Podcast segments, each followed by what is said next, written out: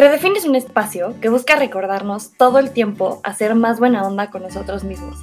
También que lo único seguro y constante que tenemos en la vida es el cambio y que no necesitas vivir una vida sin errores para ser tu mejor versión. También busca reafirmarnos el poder y el valor de las cosas chiquitas, que la paz es vital para tener una buena vida, a ponerte a ti primero siempre y a cuidar el presente, porque en él vas a vivir toda tu vida. Te invito a pasar un ratito conmigo. ¿Te quedas?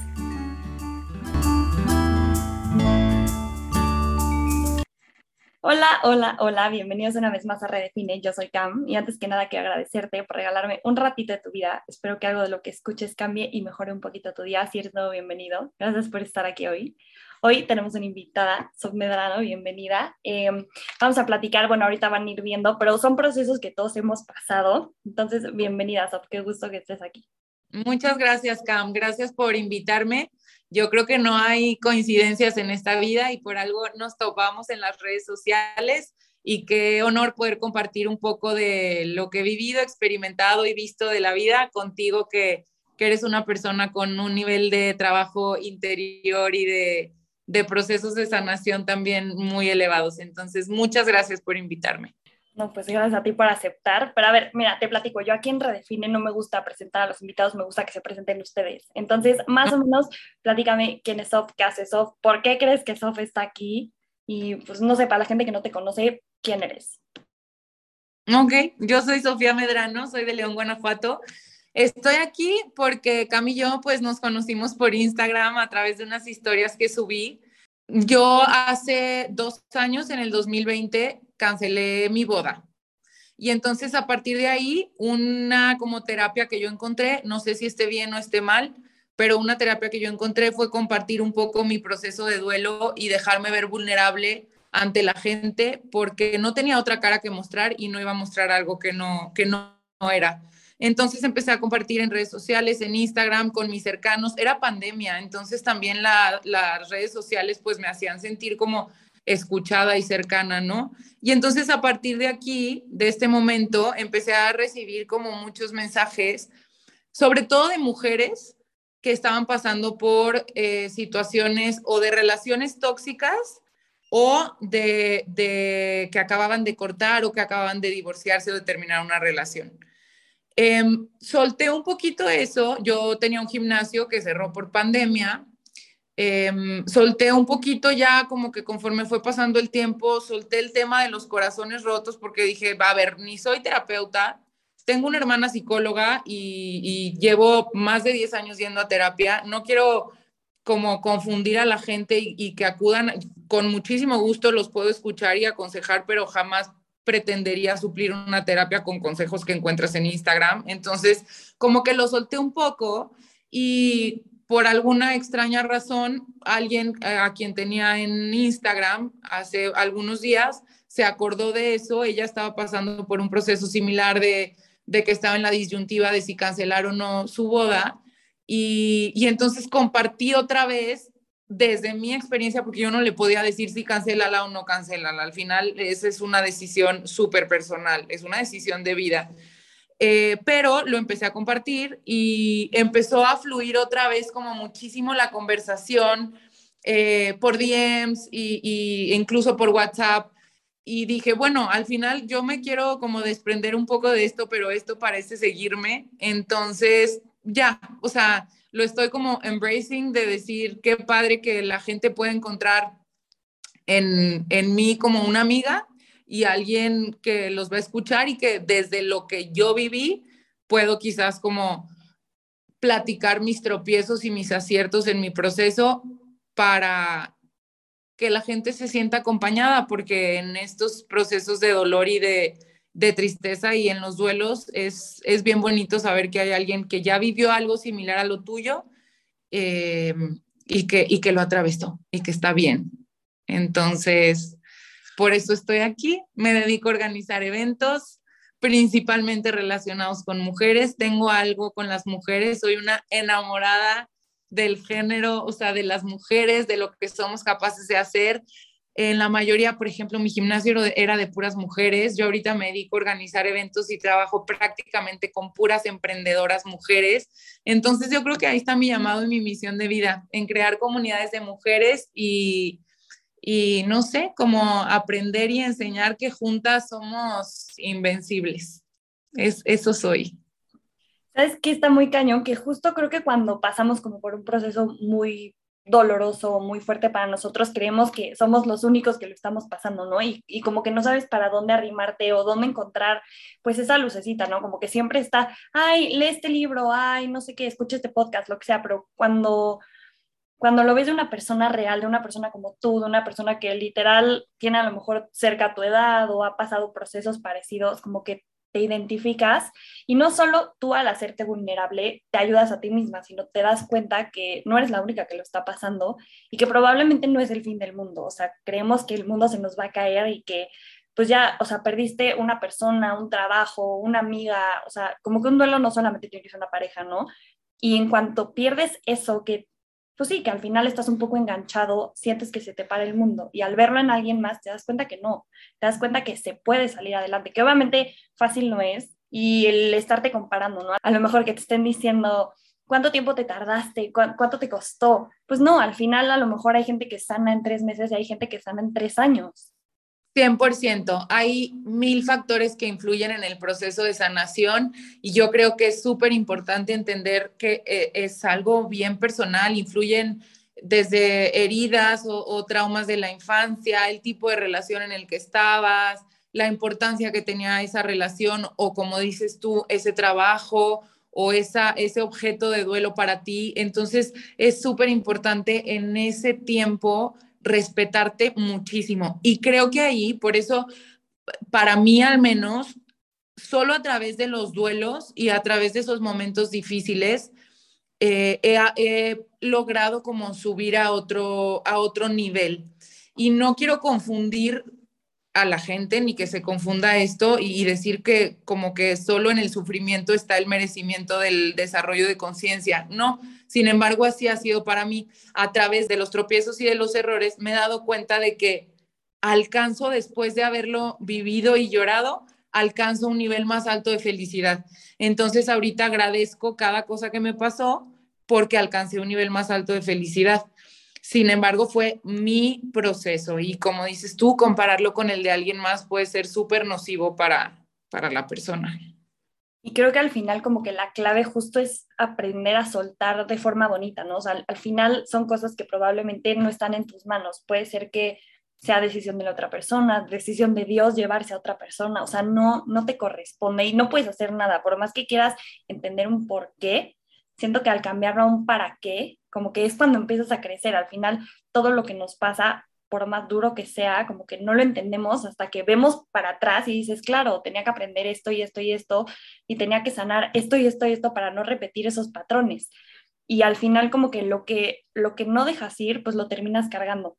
Y lo que cargas al final te pesa. Es como cuando eras chiquita y metías en la mochila el libro de reading y pesaba horrible y te rompías el hombro y hasta que no soltabas la mochila como que pues ya no sentías que te hundías. Entonces, lo que te pesa te va a hundir y lo que no sueltas te va a arrastrar para abajo. Suena bien fácil, pero soltar, bueno, al menos para mí, soltar ha sido un, una super lección de vida. Justo hoy tuve terapia con mi psicólogo y yo le decía, siempre pensé que los sueños cumplidos se veían como, como muy materializados, ¿no? O sea, mi sueño es, te, te, voy a decir algo, mi sueño es ser cantante, ¿no? Y entonces sueño cumplido es el día que canto en un escenario. O mi sueño es, en el ámbito personal, quizás viajar y conocer eh, todos los continentes y hasta que no lo ves materializado. Y yo le dije, para mí un sueño cumplido y algo que yo nunca pensé que iba a lograr era la plenitud de amarme a mí misma y de sentirme mi propio hogar y eso lo logra solamente dejando ir y en una aceptación de la realidad. Y es lo que yo decía en las, en las historias de Instagram de lunes, es que la vida no es justa. O sea, si estamos esperando a que la vida sea justa y perfecta para disfrutarla, se nos va a ir.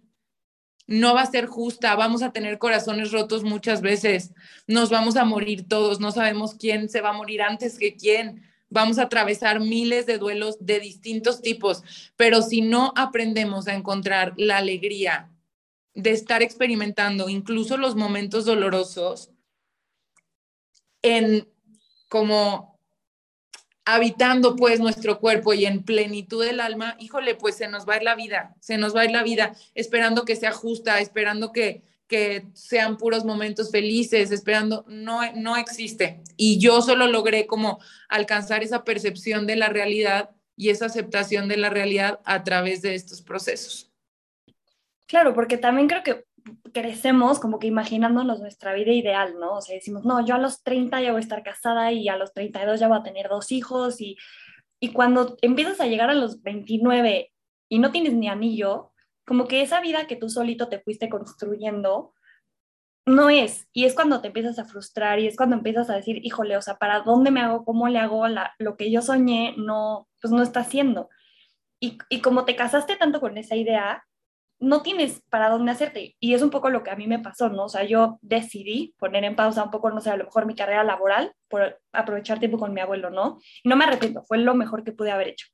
Pero entonces ahorita a mis 27, de repente, por ejemplo, veo amigas que ya tienen un puestazo o amigas que ya se están casando y digo, es que, que me gusta o que quiero o en qué me veo desarrollada laboralmente, porque como nunca lo visualicé y se me cayó pues esa vida que yo había escogido, que al final pues es un proceso, ¿no? O sea, los, los abuelos se van, los papás se van, nosotros nos iremos algún día, pero como que nunca ves más allá de lo que tu cabeza está soñando o de lo que tu cabeza está visualizando. Y ese es el gran problema de, pues de soñar una vida ideal en lugar de vivir el momento que tienes, ¿no? Y decir, híjole, ahorita tengo estas amigas, voy a hacer esto con ellas, ahorita tengo esta pareja y no sé cuánto tiempo me dure, ojalá toda la vida, pero si no es así, pues lo voy a recordar bonito. No lo sé, o sea, como que aprovechar el presente y lo que tenemos en lugar de estar preocupándonos por el mañana o el cinco años o el diez años. Qué interesante eso que dices de las expectativas que tenemos de la vida, Cam.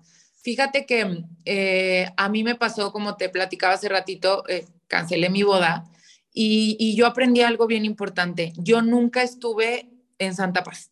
O sea, yo desde los 13 años tuve mi primer novio.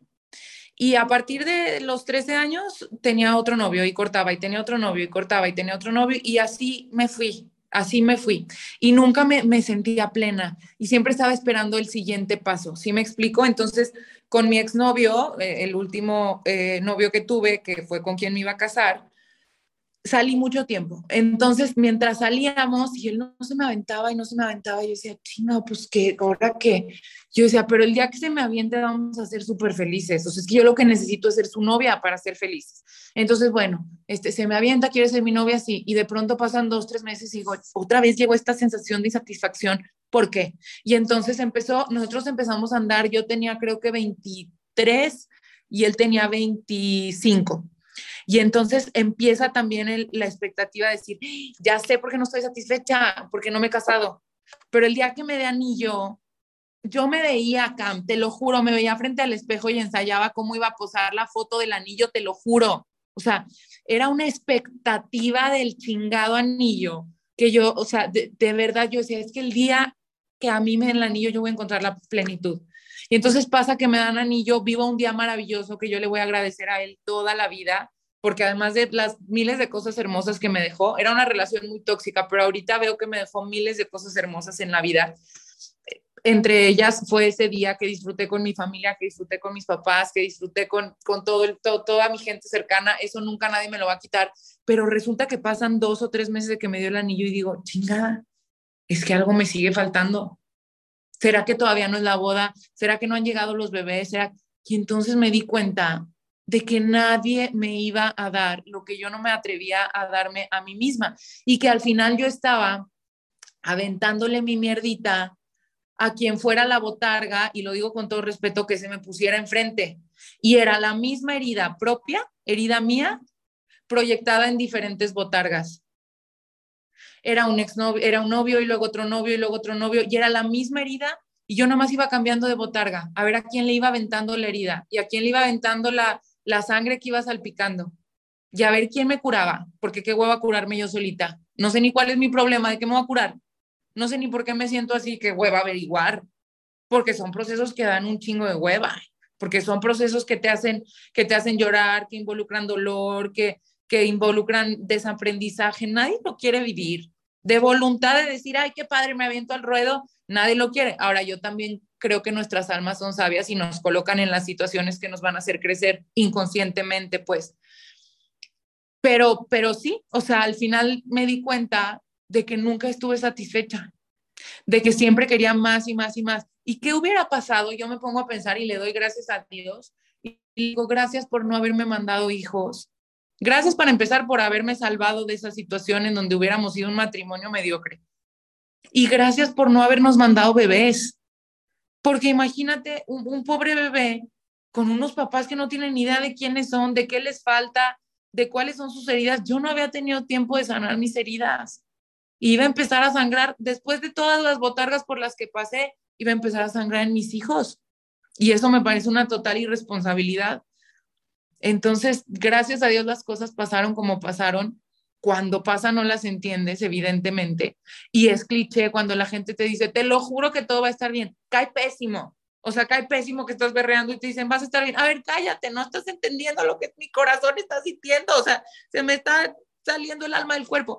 Sin embargo, hoy, dos años después, digo, qué bueno que pasó así. Hoy estoy segura de que si si me vinculo con alguien más, va a ser desde un lugar completamente diferente, completamente diferente. Y eso es algo súper valioso y una oportunidad que a mí me dio la vida y que hoy también se lo dije a mi terapeuta. Ojalá todas las mujeres, porque yo siento que las mujeres vivimos en una matrix de expectativas y tenemos una desventaja con respecto a los hombres súper, súper fuerte. O sea, las mujeres tenemos muchas expectativas puestas en nosotros. Oye, cásate, pero también trabaja, pero también tienes que ser mamá, pero también este, tienes que combinar todo, pero el equilibrio, pero hacer ejercicio, pero ya engordaste, pero ya enflacaste. O sea, pero no envejezcas porque conforme más arrugas te salen menos vales y conforme más kilos subes menos. Son demasiadas expectativas sobre las mujeres. Entonces yo le decía, oye, a, mi terapeuta le decía, de verdad le deseo a todas las mujeres del mundo la oportunidad de darse cuenta de que no necesitamos nada, nada para ser valiosas. Nada más que a ti misma. Aprende a habitar tu cuerpo, aprende a quererte, a perdonarte y, híjole, la historia cambia. Claro, porque al final como que vamos por la vida en una zona de confort, o sea, vamos creciendo con lo que conoces y con lo que sabes, ¿no? Y nunca te cuestionas qué hay fuera, como hasta, hasta que justo te cae la bomba de terminar una relación, de a lo mejor que, que alguna amiga que ya está trabajada venga y te diga como, oye, esto no me gustó, que te pongan límites, como que vas, vas creciendo y te acostumbras a cierto modo de vida y crees que tiene que ser así, ¿no? Eh, hasta que, por ejemplo, a mí me pasa, no tengo una relación, 10 años, horrible, espantosa, le agradezco porque hoy gracias a eso sé que no quiero y que no puedo permitir y que no puedo volver a ceder, pero como que en ese momento era la, única manera de relación que yo conocía, ¿no? Creces y de la nada yo le digo un ángel en la tierra, ¿no? Te encuentras a alguien que te cambia totalmente el chip y te enseña justo a eso, a que los demás no tienen por qué llegar a darte a tu vida algo. O sea, simplemente cuando tú te conoces, cuando tú creces por ti misma, cuando sabes lo que vales, cuando sabes quién eres, o como dices, cuando sabes qué quieres, como que ya eres un 100% y llega otro 100% donde suman, pero nunca va a ser un 50-50. Yo ese mitad y mitad no me, no, no, no, no me late porque justo nadie tiene que llegar a darte algo. Y ese es nuestro gran error, pues como mujeres, como personas, como todo. Es, o sea, ir caminando por la vida diciendo, es que tú me tienes que dar esto, tú me tienes que ayudar a sanar esto. Claro que no. En el momento en el que tú te sientas y dices, claro, a mí me da miedo que no me contestes ocho horas porque tal y tal herida que yo tenía, claro, y lo resuelves, entiendes que a lo mejor no te está contestando porque lleva todo el día trabajando como loco, no porque no te quiera contestar. Y, justo como que conforme vas avanzando en la vida te das cuenta que hasta que tú no estés llena, nunca te vas a poder conectar con el otro. Nunca, nunca, nunca. Por, por, más ejercicio que hagas, por más trabajo, por más que finjas, ¿no? A lo mejor, como te dice, los primeros tres meses de la relación, escondes lo loca que estás. Y de la nada explotas y dices, ¿quién eres? O sea, ¿cómo? O sea, ¿en qué momento? Y a mí me yo amo la teología del cuerpo y el día que la conocí, dije, claro, o sea, yo tengo que ser, o sea, saberme un don para el otro, para que el otro también me sepa recibir, pero nunca esperar que el otro me dé todo a mí, ¿sabes? Y, y eso es bueno. 100%. Y es como, como lo platicábamos, al final el sentirte lleno yo creo que hay muchas cosas que de pronto escuchamos, ¿no? Y, y, yo he escuchado mucho, es que nadie te va a querer hasta que tú no te quieras. Y yo decía, chinga, pues es que yo no me quiero, alguien quiera, o sea, y, al final forma parte del proceso, o sea, creemos que llega un día en el que el Espíritu Santo y las experiencias que viviste te iluminan y estás perfecta y entonces por eso ya estás lista para una relación. Oye, todos tenemos días malos, todos tenemos días de vacío, o sea, el vacío es parte, hay un libro, este, es como una, pues no sé si es secuela, que es Después del hombre en busca del sentido, hay un libro que es específicamente de los vacíos.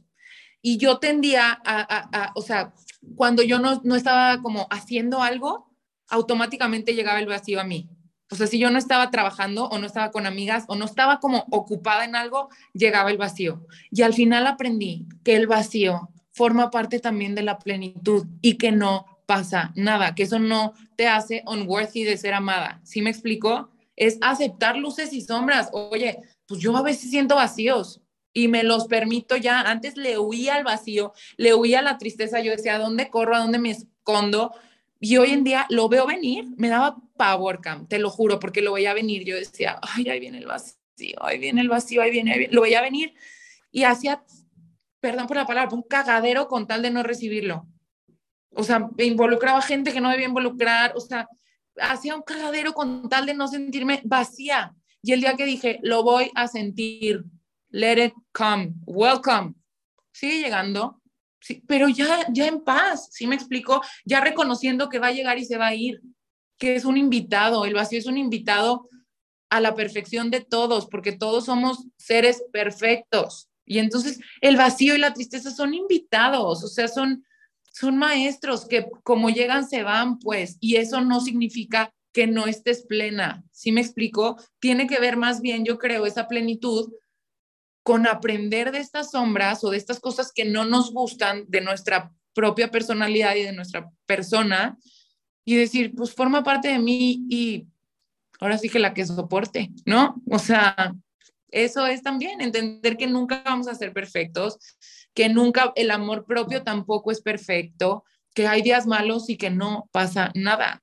O sea, que incluso ahí, si sabes, si sabes quién eres si, si estás como bien enraizada a ti misma, a tus límites, a tu respeto, a tu autocuidado, porque al final quererse es cuidarse, cuidarse de personas, de situaciones, de, mil cosas. Al final cuando entiendes eso, pues ahora sí que llegue quien tenga que llegar porque, porque ya sé mis luces y mis sombras. Y es un camino sin fin, ¿eh? Al final, híjole, cada día llegan nuevos aprendizajes y nuevos niveles de conciencia para todos. Claro, porque al final creo que muchas veces creemos que una vez que sanas, una vez que te trabajas, una vez que estás bien, ya va a ser para toda la vida, ¿no? Y al final no, al final la tristeza, el miedo, la ansiedad, pues van a ir de copilotos toda la vida contigo, porque puede ser que ahorita ya sanaste, que terminaste tu relación, pero ¿qué crees? En seis meses se te va a morir alguien y dices, ok, ya lo voy a trabajar, ya sé cómo, ok, pero ¿qué crees? En cuatro años te van a correr, porque va a haber una pandemia y porque no está en tus manos y otra vez en dos años tal cosa va a pasar, porque así es la vida, la vida no, no siempre va a ser bonita, la vida no siempre va a ser perfecta, pero creo que al ser seres duales, o sea, al final tienes cuerpo y alma, pero también tienes luz y oscuridad, y también tienes una tristeza impresionante que no te puedes parar de la cama, pero al mes estás en un conciertazo que de verdad te está llenando, estás feliz, ¿sabes? Y, y, y al tener esta oscuridad y al saberla y al saberte funcional dentro de ella, porque también está bien de repente un día quedarte en la cama y decir, hoy no quiero nada, hoy quiero ver Grey's Anatomy y llorar todo el día, pero al día siguiente puedes estar igual y decir, bueno, hoy voy a ir al Oxxo. Así vaya en chanclas, voy a ir al Oxxo y me va a dar el sol. Y vas a ver que al día siguiente ya no solo vas a ir al Oxxo, vas a querer ir a las ofertas de Sara. Y al día siguiente vas a decir, bueno, voy a pasear al parque metropolitano. Y al día siguiente vas a, ¿sabes? O sea, como que todo va a ir escalando. Y al saberte funcional, creo yo, dentro de esta tristeza, dentro de esto oscuro, vas a poder también valorar mucho más los días buenos, ¿no? Y no sé, el journaling a mí me, encanta. Entonces, el sentarme a escribir cositas que me hacen feliz, o sea, lo mejor de mi día, lo que agradezco cada que despierto, también te hace aterrizar y decir, claro, no todo es malo. Claro, a lo mejor la persona que me daba ganas de vivir todos los días ya no está, pero tengo 50 mil amigas y mañana me voy de viaje con tal amiga y tal persona me está escribiendo que cómo estoy. Y otra amiga me dijo, no, pues oye, voy con papas a tu casa. Perfecto. Pero el hacerte consciente también de lo que tienes alrededor te ayuda mucho a valorar lo bueno y lo malo. Porque lo malo es necesario para crecer y para seguir avanzando y para valorar lo fregón y lo bonito que te da la vida. 100%, al final lo decías bien tú, eh, la vida va a estar llena de altibajos y de momentos que no queremos vivir. Sin embargo, siempre vale la pena estar vivos. O sea, ahorita dices, tienes amigas y, tienes, o sea, todos tenemos muchas cosas por las cuales estar agradecidos, pero el principal regalo somos nosotros mismos, o sea, me tengo a mí y, me acuerdo que mis amigas me decían hace mucho, es que, güey, ¿cómo no descansas de terapia? Y yo les decía, hay estilos, o sea, hay estilos, hay quien, hay quien nunca necesita terapia. Yo, por ejemplo, veo a mi papá, es la persona más feliz del mundo, mi papá disfruta hasta que se metan moscas a la casa, o sea, tiene un nivel de disfrute y de gozo por la vida mi papá. En su vida ha pisado terapia y ese hombre no necesita porque es feliz y porque se da en un servicio a los demás impresionante. Yo les decía, para mí es una responsabilidad, para conmigo y para con la sociedad, ser mi mejor versión, porque ya se me dio la oportunidad de estar en esta vida. Voy a estar al servicio propio y de los demás, de quien me necesite. O sea, mi paso por esta vida no va a ser nada más, ay, hola, ¿cómo están? Vaya, me fui. O sea, ¿qué va a cambiar mientras yo estoy pisando este planeta? ¿Qué va a cambiar en mi entorno? Y para yo entender y poder estar al servicio de los demás, necesito yo ser mi mejor versión. Y con mi mejor versión, insisto, no me refiero a la más feliz siempre, ni a la porque a veces ahorita está tan de moda esto de confundir el ejercicio con, con terapia y con amor propio y, no, o sea, eh, con mi mejor versión me refiero a sé quién soy, lo que platicamos, sé cuáles son mis heridas, sé por dónde sí, por dónde no, sé que estoy en constante aprendizaje, pero también tengo al menos yo el apoyo de mi terapeuta que, que un poquito me pone como límites, como decir, es por aquí, es por acá, porque oye, venir aquí a esta tierra y no, no estar al servicio de los demás, híjole, se me hace, se me hace una irresponsabilidad. 100%, pero sabes que siento que está sonando todo súper bonito y perfecto y bla, bla, bla, pero realmente, por ejemplo, o sea, tú lo has vivido, yo lo he vivido, ¿no? O sea, ese mundo negro que de verdad no te puedes ni parar, ¿cómo, cómo cambias ese chip para entender todo lo que estamos hablando? O sea, a lo mejor sí con el tiempo, siguiendo a terapia, hay gente que va a misa, hay gente que escribe, hay gente que a lo mejor se sale a correr, ¿no? O sea, que igual y no, y no te dice, cheaper than therapy, no sé qué, sí, claro que sí, pero no nada más es decir, voy a correr, es intencionar lo que estás haciendo, ¿no? Es, pues no sé, sentir, o sea, cualquier cosa tan boba como que te dé el sol en la cara, el aire, o sea, que estés corriendo y de la, a mí me, te lo juro, me pasó, estaba corriendo y se me puso sentirme vivo de Manuel. No, bueno, o sea, me iluminó Dios, ¿sabes? O sea, fue una señal de, a ver, abre los ojos. Pero ¿cómo o qué consejo tú le podrías dar a alguien que justo está de que en su cama llorando, lleva tres días llorando, no sale, no ve la luz. Sé, sé y lo, lo hemos vivido, sí hay una luz, pero ¿cómo la encuentras? Porque se dice fácil. Mira, yo te voy a contar desde mi propia experiencia. En el 2020 yo en mayo, en abril, perdón, cancelo mi boda, en mayo se muere mi abuelo y en noviembre a mí me dio COVID y me dio súper, súper fuerte. A partir de noviembre se vino un bajón del que yo no podía salir. O sea, de verdad, era me involucré en una relación terrible con una persona que, ahora sí que Dios lo tenga en su santa gloria, sigue muy vivito y coleando, pero que Dios me lo bendiga y que le vaya bien, pero me involucré en una relación, como te digo, cambié de botarga, se me prendieron mil botones, yo decía, yo de esta no voy a salir, no puedo, no, no voy a salir. Y entonces la gente a mi alrededor me lo empezó a decir y dije, necesito ayuda. Y yo creo que es bien importante distinguir una tristeza de una depresión y se me hace bien delicado. Yo hoy por hoy estoy medicada, Cam. Yo tomo antidepresivos. Llevo un año y me han estado bajando la dosis. A mí después fue un efecto secundario del COVID, me dio una depresión post-COVID. Entonces, primero que nada, identificar si está en ti o no, porque hay veces que le echamos muchas ganas y además el orgullo gana. Yo me acuerdo cuando me mencionó mi psicólogo la palabra psiquiatra, le dije, ni de pedo, una medicina es más fuerte que yo. No hay manera. Hasta que llegó un momento en el que yo solita dije, bueno, Ana Sofía, qué ganas de sufrir. Entonces, uno, identificar si estás triste y si es pasajero o si esto ya es crónico. ¿Sí me explico? Ahora, si pasas por un mal momento, yo creo que respetar y conocer las etapas del duelo y entender qué va a pasar. O sea, parte del amor propio es respetar tus procesos también, ¿no? Y si es mucho cuestión de percepción. Ahorita que me acaban de operar, yo vivo sola, pero ahorita que me operaron, como hay muchas cosas que no puedo hacer, me vine a casa de mis papás unas semanas. Me operaron de la columna, entonces ha, sido una cirugía que me ha limitado mucho. Entonces me vine a casa de mis papás y puedo caminar ahorita siete minutos al día. Entonces, alguien que hace dos horas de ejercicio al día ha sido un reto mental. Entonces me salí a caminar, mis papás viven como en una privada, ¿no? Y me salí a caminar con mi hermana y le digo, qué bonitas suculentas plantaron. Dice, Sofía, llevan aquí desde que mis papás viven en esta casa. Yo, güey, no las había visto. Y me dices que esas suculentas llevan ahí, o sea, yo no lo puedo creer que no las había visto. Y entonces me di cuenta de que también en gran parte el salir de estos momentos oscuros implica salirte de tu mente y de tus pensamientos.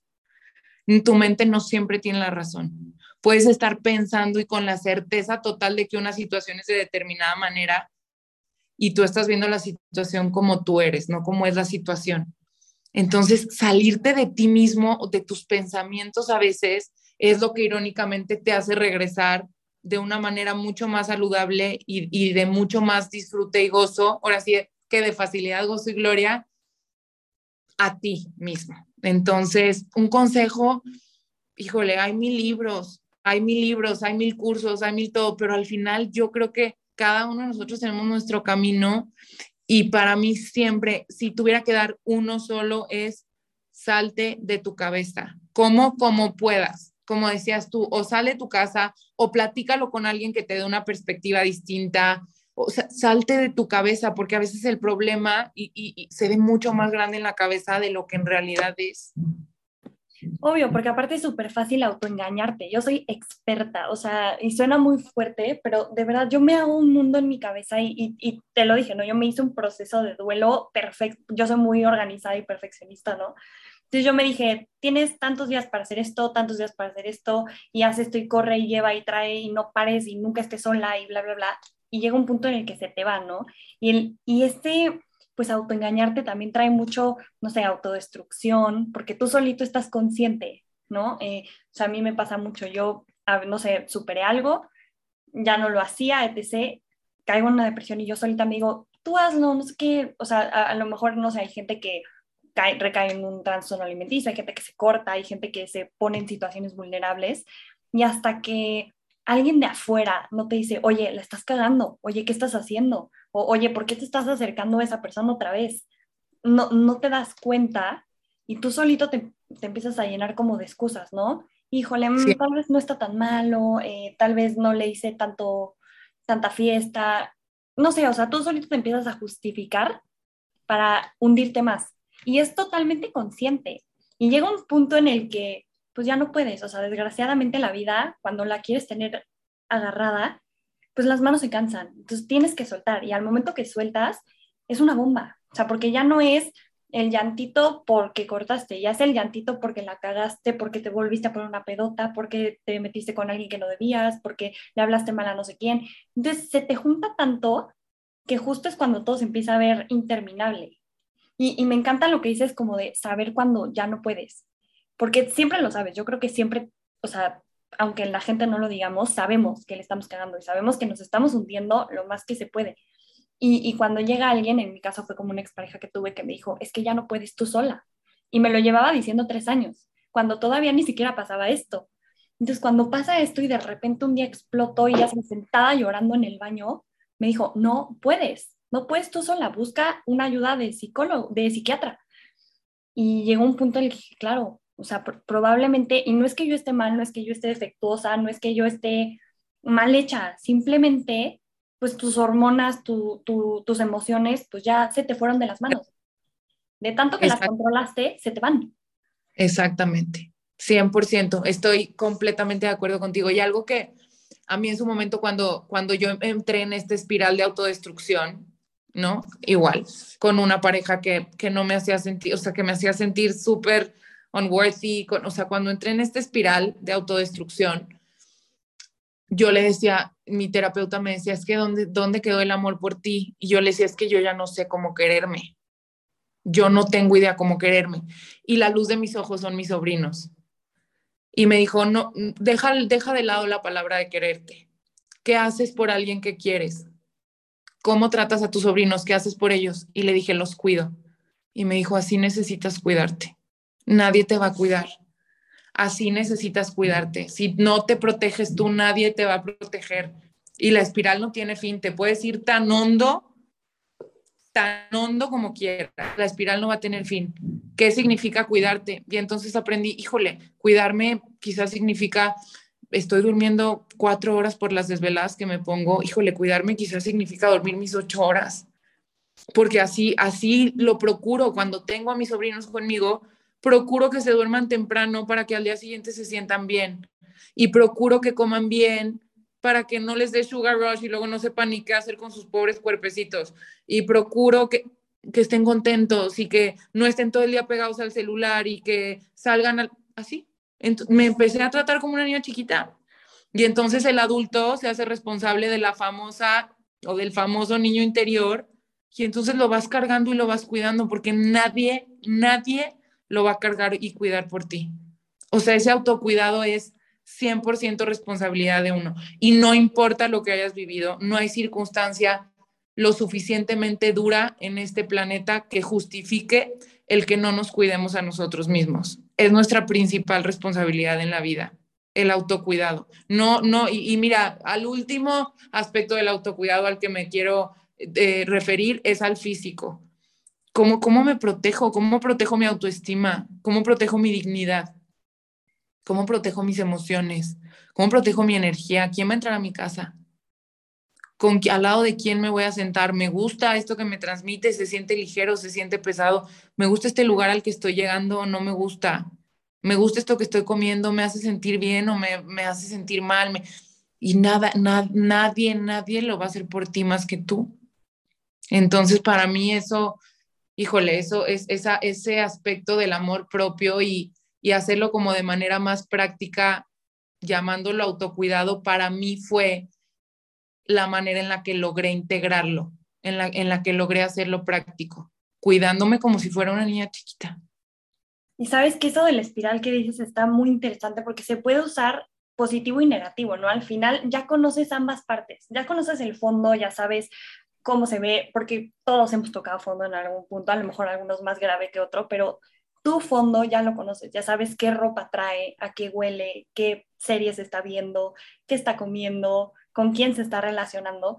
Y cuando empiezas a sentir que estás tocando ese fondo, ya puedes decir, no, no lo quiero, no lo quiero y voy a buscar la forma de no, de no caer a él. Porque sí, al final una espiral baja y puedes estar en el mismo punto, pero un nivel abajo, o en el mismo punto, pero un nivel arriba porque ya también sabes cómo se ve esa plenitud, esa paz, esa felicidad, donde a pesar de que hay momentos duros, puedes encontrar un ratito para reírte, un ratito para ir al cine, un ratito para ir al teatro, un ratito para pasarla bien.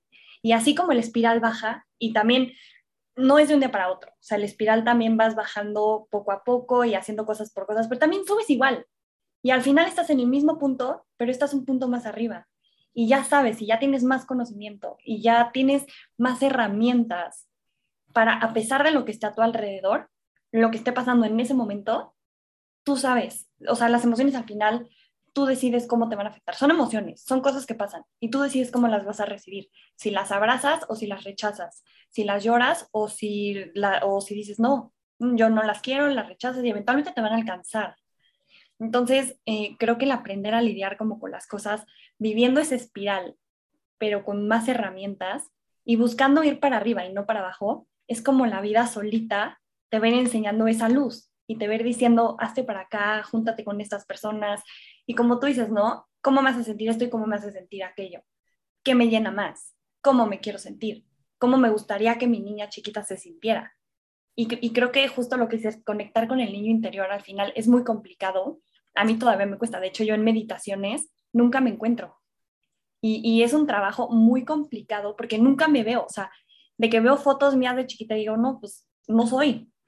Y entonces es súper complicado, pero en el momento en el que dices, ok, a mí me encantaba ir a montar y un día montas y te vas tan libre que dices, claro, esto así me quiero sentir. Y con estas amigas y con estas actividades y poco a poco la vida se va acomodando cuando decides acomodarla, porque también tú puedes decidir quedarte en tu cama. Y creo que la decisión es muy importante, el querer sanar y el buscar sanar. Eso es la vida, eso es la vida, un cúmulo de decisiones, un cúmulo de decisiones que te llevan al momento o a la situación en la que estás en, 100% de acuerdo contigo. Y sí, qué importante escucharnos, o sea, qué importante darnos el tiempo de, a ver, espérame. Y a mí un ritual que me encanta, que me dio otra de mis terapeutas, fue preguntarme todos los días, ¿qué necesito hoy? Y así, viéndome en, el espejo a los ojos, ¿qué necesito hoy? Porque una vez que, que mis necesidades emocionales y personales estén satisfechas, entonces sí, cáigale quien quiera. ¿Qué necesitas tú? Pero primero necesito saber qué necesito yo.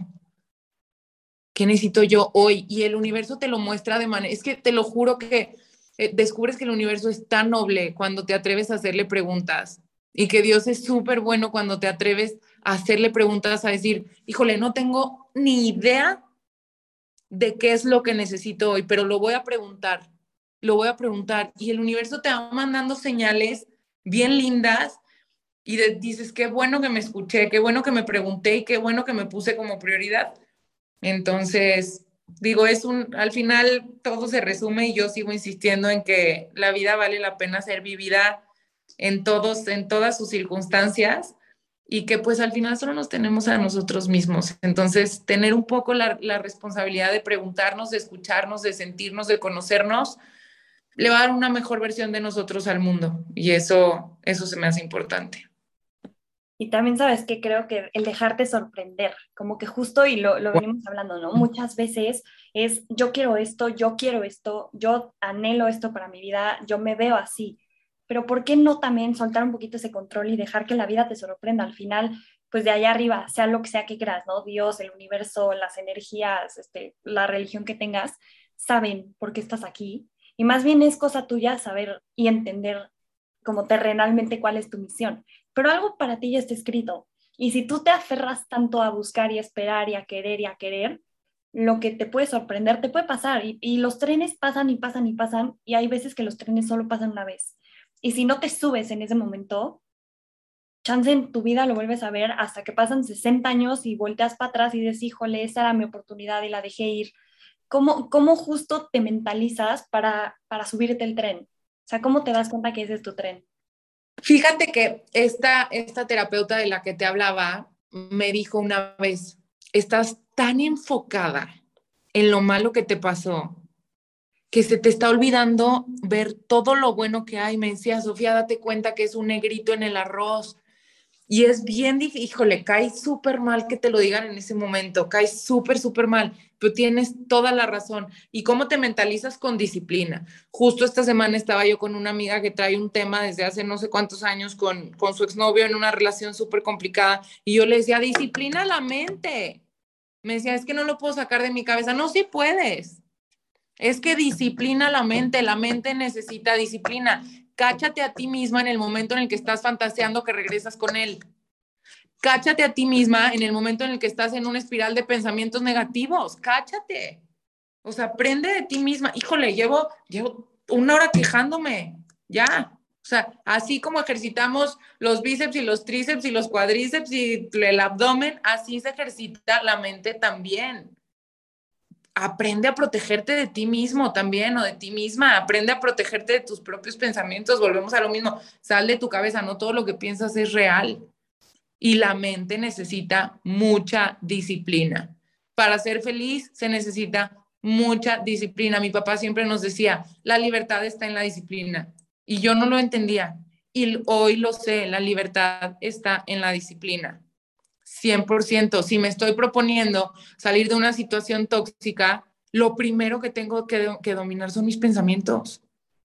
Lo primero. O sea, yo me acuerdo, yo soy, bueno, la reina de las fantasías. Yo soñaba que, ay, o sea, que ganaba Miss Universo y yo soñaba, o sea, de chiquita yo era una fantasía andante y al final esa parte de mí se quedó en mí, pero hay veces que la fantasía me está jugando en mi contra y es, Sofía, salte de ahí, no va a pasar, no te hace bien. Sí, o sea, siento que se vale 100% soñar y de hecho, o sea, ya a esta edad, a los 25, 30, 35, 40, es algo que tenemos que rescatar, ¿no? Al final también es algo que es parte de la vida, pero también hay que buscar que las cosas se hagan realidad. O sea, no solo dejarlo en un sueño y aferrarte, ay, es que algún día va a pasar. Las cosas no pasan si no las trabajas. Y, y sí, se vale esperar y sí se vale dejarte sorprender, pero también tienes que moverte. Como que al universo le gusta el movimiento y si tú no te mueves, va a creer que no estás listo para recibir lo que te está ofreciendo y lo que te está dando. Entonces, creo, y a ver, aquí va una pregunta, con lo que ha pasado en estos dos años, ¿vale la pena soltar y esperar lo que la vida te va a dar? 200%. 200%. No sabes cómo me aferré yo a mi relación. O sea, era una relación y además nadie lo sabía, porque cuando vives una relación tóxica, que yo creo que la mayoría de, los seres humanos hemos estado en, una, en una relación tóxica y no me refiero a una relación de pareja, puede ser con mamá, con papá, con algún hermano, con, en el trabajo, pero eh, particularmente cuando yo viví esta relación tóxica en donde hubo violencia física, en donde hubo mucha violencia verbal, psicológica, de todo, yo estaba ferradísima al sueño de casarme. Y Cam, yo decía, es que Sofía, tienes 27 años, güey, no te puedes dar el lujo de salirte de aquí. 30 y soltera, o sea, qué vacío, 30 y soltera, ¿de qué me estás hablando? O sea, y me aferré y me aferré y me aferré y al final no me arrepiento de nada, pero dije, hubiera sido mucho más fácil mi camino si me hubiera soltado antes. Y es que el alma siempre sabe, o sea, el alma siempre sabe dónde es y dónde no es. Y nos aferramos. Yo creo que es, parte de, híjole, del, pues de la condición humana, a veces el aferrarnos, pero qué felicidad se siente soltar. Y la vida 100% premia y sorprende a quienes tienen la valentía de soltar.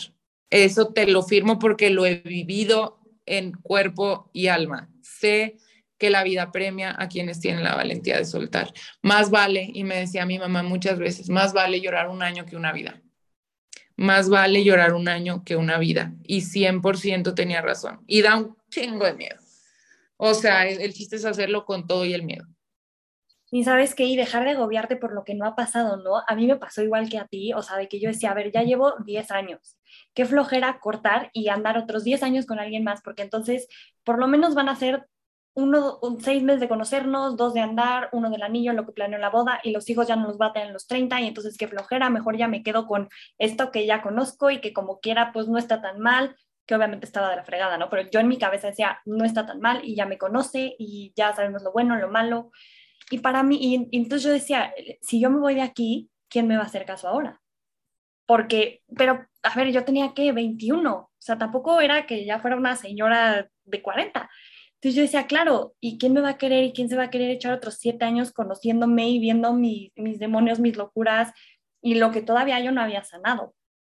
Y llega el momento en el que terminas y llega otra persona que te enseña que, que sí llega alguien mejor, que siempre va a llegar alguien mejor si es que sueltas completamente porque a, veces fingimos que soltamos, pero no soltamos.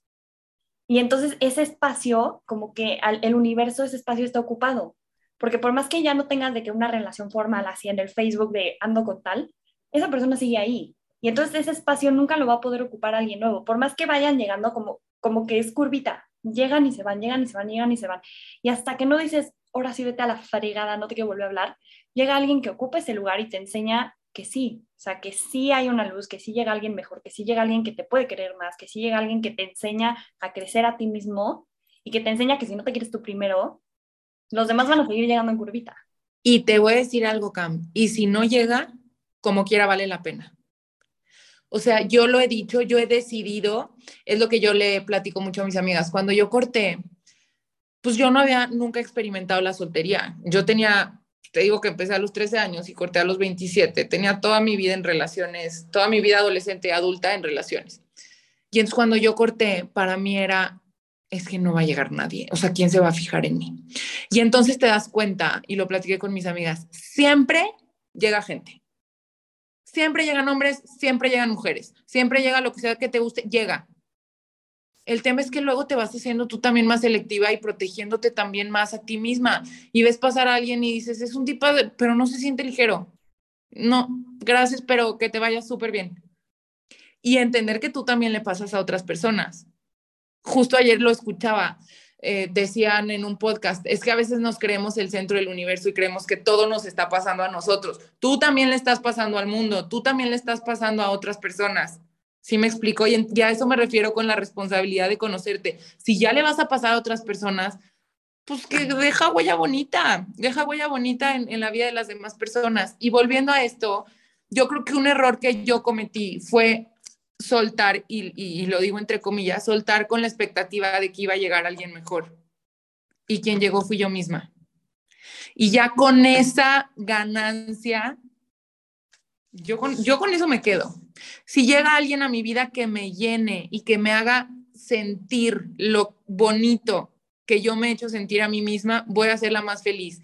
Y si no estaba en mis cartas, no estaba en mis cartas y no por eso voy a dejar de disfrutar la vida. Y es bien complicado y yo siento que más en provincia, me decía una de las chavas que, se involucró como en la dinámica de Instagram, me decía, Sofía, soy la única soltera que queda de mis amigas. Y yo le decía, yo también, soy la última soltera que queda de mi grupo de amigas de toda la vida. Y firmo que soy de las que más goza la vida, no porque sea soltera, no porque sea soltera, sino porque estoy viviendo mi camino Muchas de mis amigas se casaron por la misma idea equivocada por la que yo me iba a casar.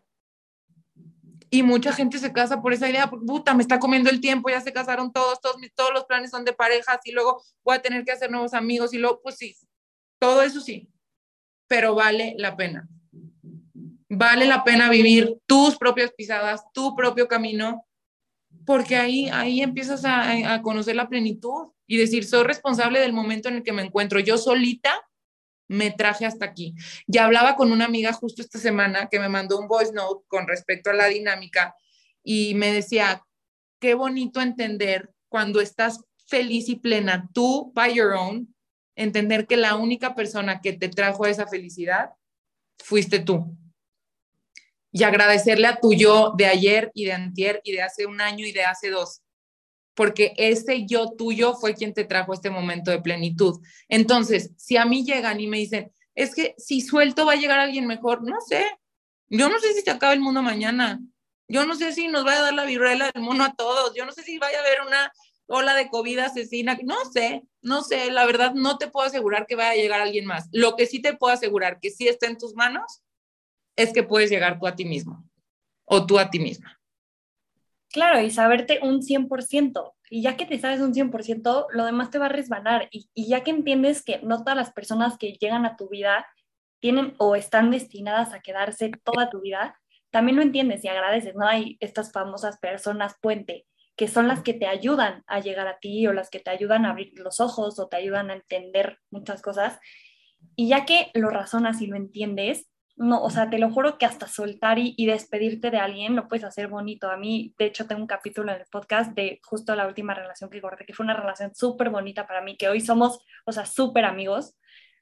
Justo la solté porque ningún, o sea, no teníamos un futuro igual. Lo que él veía de futuro, yo no lo veía igual. Entonces, pues se fue mejor soltar, pero entiendes, y sueltas como con ese agradecimiento y esa gratitud y deseando lo mejor y diciendo, gracias, no eres lo que estoy buscando, pero ya puedes decidir y ya puedes tomar esas decisiones por ti y aprendes. Entonces, creo que está increíble, increíble, increíble. Y ahorita, Sof, te voy a hacer una pregunta. Que si ahorita pudieras darle un consejo a esa Sof que se le estaba viniendo el mundo abajo, ¿no? Que tuvo que cerrar su negocio, que tuvo que decir no gracias a una boda que probablemente era la boda de sus sueños o probablemente era lo que creía que era su felicidad en ese momento, que le estaba dando COVID y estaba, o sea, tirada en la cama sin poder ir ni siquiera al baño. O sea, hoy meses después, años después, ¿qué consejo le podrías dar a esa Sof? Híjole, para empezar, regresaría a abrazarla. O sea, estoy muy orgullosa de, de esa Sof. Regresaría a abrazarla y en ese momento sí le diría, abrázate más, abrázate más, aférrate a ti, cree en ti. You're to make it. You are going to make it. Confía. Llora lo que tengas que llorar tienes la sabiduría suficiente para salir. Vas a salir de esta y de todas las que te presente la vida. Ay, eso me encantó que estuvieras aquí, de verdad te agradezco mucho que hayas aceptado. No sé si quieras decir algo antes de al cierre. Nada, muchas, muchas gracias, Cama, a ti por invitarme. Qué bonito poder rebotar ideas. Nada son verdades absolutas. Obviamente todos estamos aquí para aprender unos de otros y de nosotros mismos. Y qué bonito poder tener eh, la oportunidad de compartir determinadas maneras de pensar y de experimentar la vida para así retroalimentarnos y, y ahora sí que se, se trata de echarnos la mano todos y de pues de entender que estamos aquí para, para hacer equipo y para sumar unos con otros. Pues me encanta, de verdad, muchísimas gracias, Sofi. Muchas gracias a los demás por estar aquí hoy, por darle play. Eh, les recuerdo que nos pueden seguir en Instagram, les voy a dejar las redes de Sof y a mí eh, y mandarnos los mensajes que quieran, siempre va a ser una puerta abierta. Espero verlos aquí en el próximo episodio. Feliz vida y acuérdate de siempre cuidar el presente porque en él vas a vivir toda tu vida.